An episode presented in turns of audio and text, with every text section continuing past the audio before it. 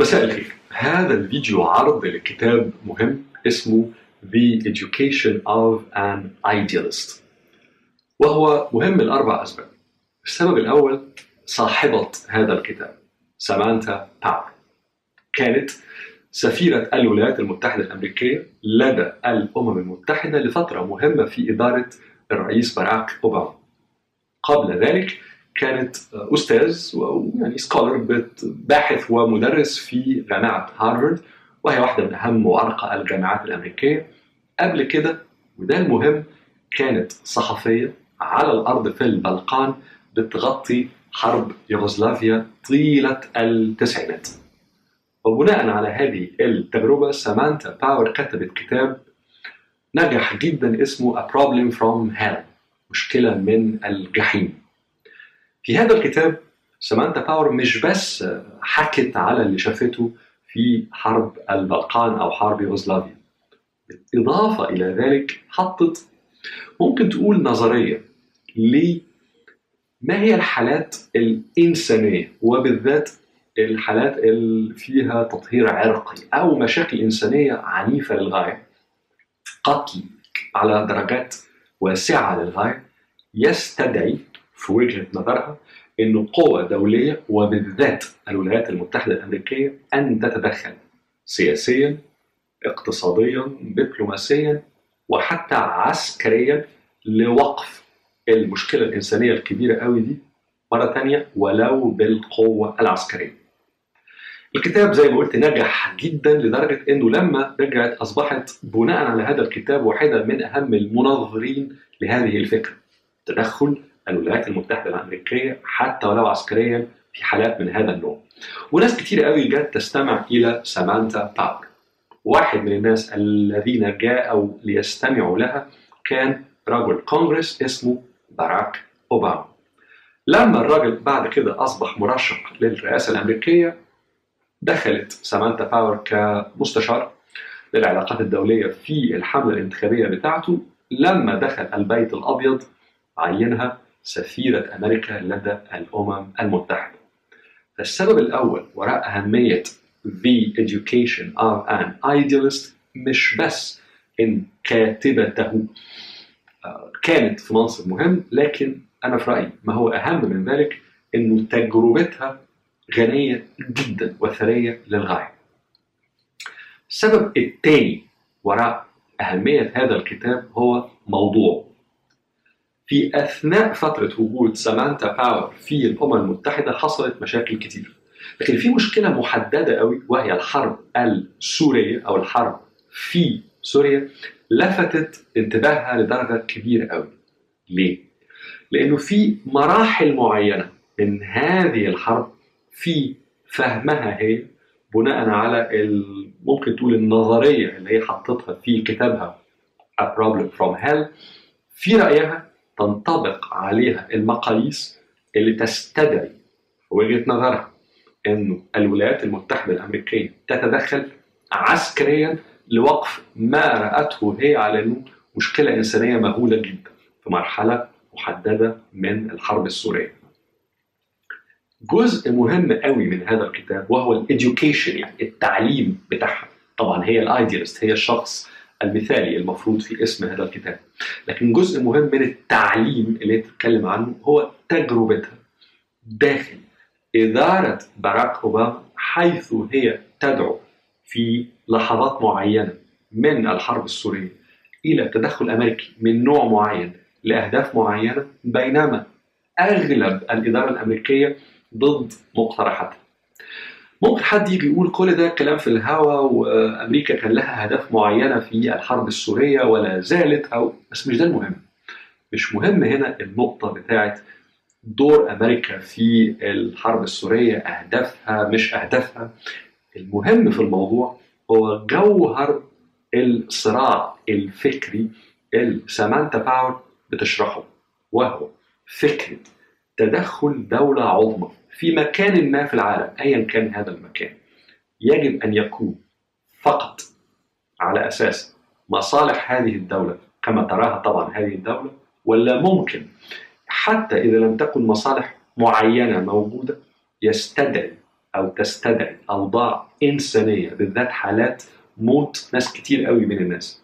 هل تستدعي هذه الحالات تدخل عسكري لدول كبيرة قوي بالذات دولة عظمى زي الولايات المتحدة الأمريكية هو ده جوهر السؤال اللي سامانتا باور بتدخل فيه. طبعا ممكن تقول إنه إلى حد ما هذا تكملة فكرية للكتاب الأولاني لأنه أمريكا تدخلت في التسعينات لإنهاء حرب البلقان حرب يوغوسلافيا. السؤال اللي مرة تانية بتغوص فيه قوي سامانتا باور هو مش مقارنة ما بين حرب البلقان وحرب سوريا. لا لكن مرة تانية فكره التدخل العسكري والعسكري بالذات مش تدخل اقتصادي مش تدخل عقوبات مش تدخل دبلوماسي. العسكري يجب أن يكون فقط مبني على مصالح محددة ولا ممكن؟ في غياب مصالح محددة لكن في وجود وضع إنساني معين يكون التدخل العسكري.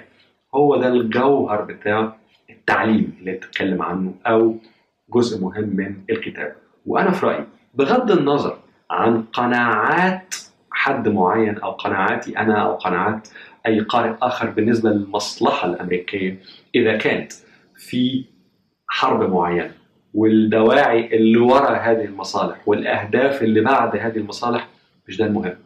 الفكرة نفسها اللي في الكتاب هي هذا الصراع ما بين رؤيتين مختلفتين تماما لفكرة التدخل العسكري. السبب الثالث اللي علشانه هذا الكتاب أنا في رأيي مهم هو إنه سامانتا باور بتقول لنا بمنتهى الوضوح إنه الرأي الذي مثلته هو خسر. باراك أوباما وإدارته لم تأخذ بما رشحته بما قالته سامانتا باور. أمريكا لم تتدخل عسكريا بالأسلوب أو بالطريقة على الأقل اللي كانت في الرأي اللي باور كانت معاه لكن النقطة المهمة هنا مش أي وجهة نظر اللي كسبت ومش إنه أمريكا عملت شيء معين في سامانتا باور بتقول والله لو كانت عملت شيء آخر كان ممكن تبقى في نتائج أخرى برضه مش ده المهم. المهم حاجتين في النقطة دي. إنه واحد سامانتا باور كانت موجودة في قلب النقاش والجدال الفكري ما بين الرأيين. وهي بتاخد إيدينا كقراء وبتورينا بشكل يحترم في الحقيقة. وجهتي النظر وليه هي كانت مع رأي معين وبترشحه قوي لكن أيضا الرأي الثاني اللي في النهاية أخذ به الرئيس باراك أوباما وبتشرح زي ما بيقولوا كل ما هو في داخل الرأي والرأي الآخر وجهة النظر ووجهة النظر الأخرى ما يدعم أو يدعم ذلك وما يدعم ذلك. فمش بس الأهمية الثالثة لهذا الكتاب إنه بيدخلنا أروقة والأوض اللي فيها اتخذت القرار. ده حصل كتير في كتب كتيرة قوي قبل وبعد إدارة باراك أوباما. لكن الملفت للنظر هو إنه صاحبة الكتاب بتشرح. أنا في رأيي بوجهة نظر تحترم لأنها حاطة وجهتي النظر بشكل فاir قوي بشكل عادل.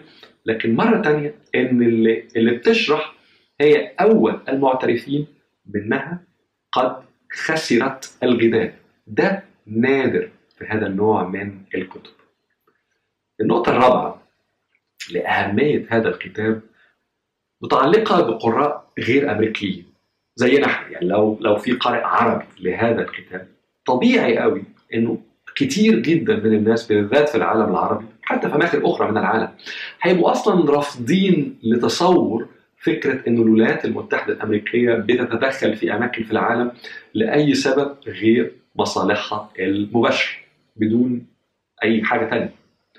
لكن مش ده المهم، مش المهم هو هل القارئ مقتنع أصلا بإنه أمريكا ممكن أو مش ممكن أن تتدخل لشيء غير مصالحها.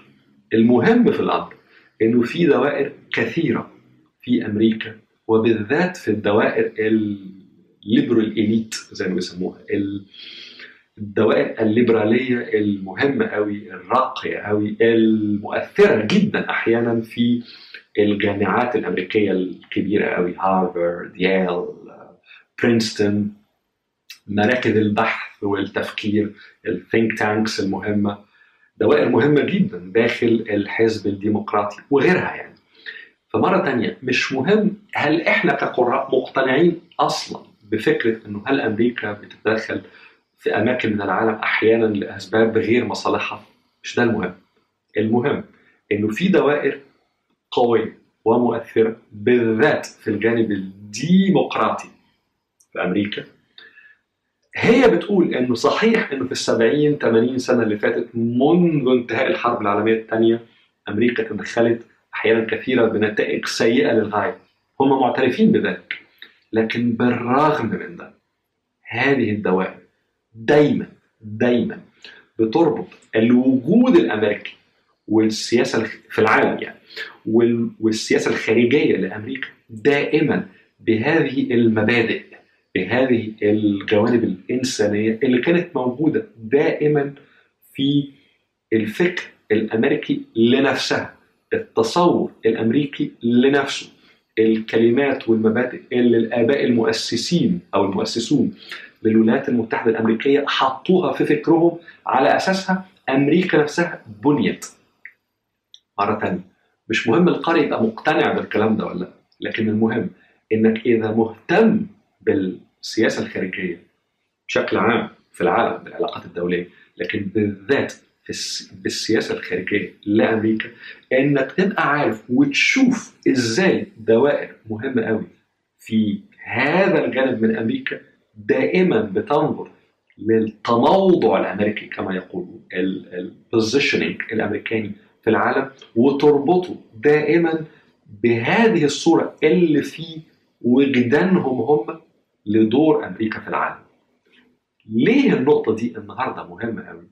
لأنه بالذات في لحظة صعود الصين جزء كبير من الكلام والفكر اللي أمريكا بتقوله لنفسها قبل ما بتقوله للعالم متعلق بهذا بهذه النقطة متعلق برؤية أمريكا لنفسها على إنها لاعب ووجوده في العالم مرتبط إلى حد كبير بدورها في العالم بالمبادئ اللي هي المفروض قامت عليها. ممكن ناس كتيرة جدا جدا وبالذات في العالم العربي تختلف تماما مع ذلك. لكن مرة تانية المهم هنا هو فهم إزاي هذه الدوائر وبالذات في الإليت الليبرالي قوي بالذات داخل الحزب الديمقراطي بترى هذا الدور الأمريكي. بالذات في اللحظة دي اللي فيها هذا الصراع السياسي الكبير قوي القادم لا محالة ما بين أمريكا ورؤيتها لنفسها والصين اللي هي بتراها بأسلوب تاني خالص. عشان نلم الموضوع هذا الكتاب The Education of an Idealist كتاب أنا في رأيي مهم مش بس عشان منصب الكاتبة بتاعته أو اللي كانت فيه لكن لهذه الأربع أسباب اللي أنا حاولت أشرحهم وبالذات للنقطة الرابعة.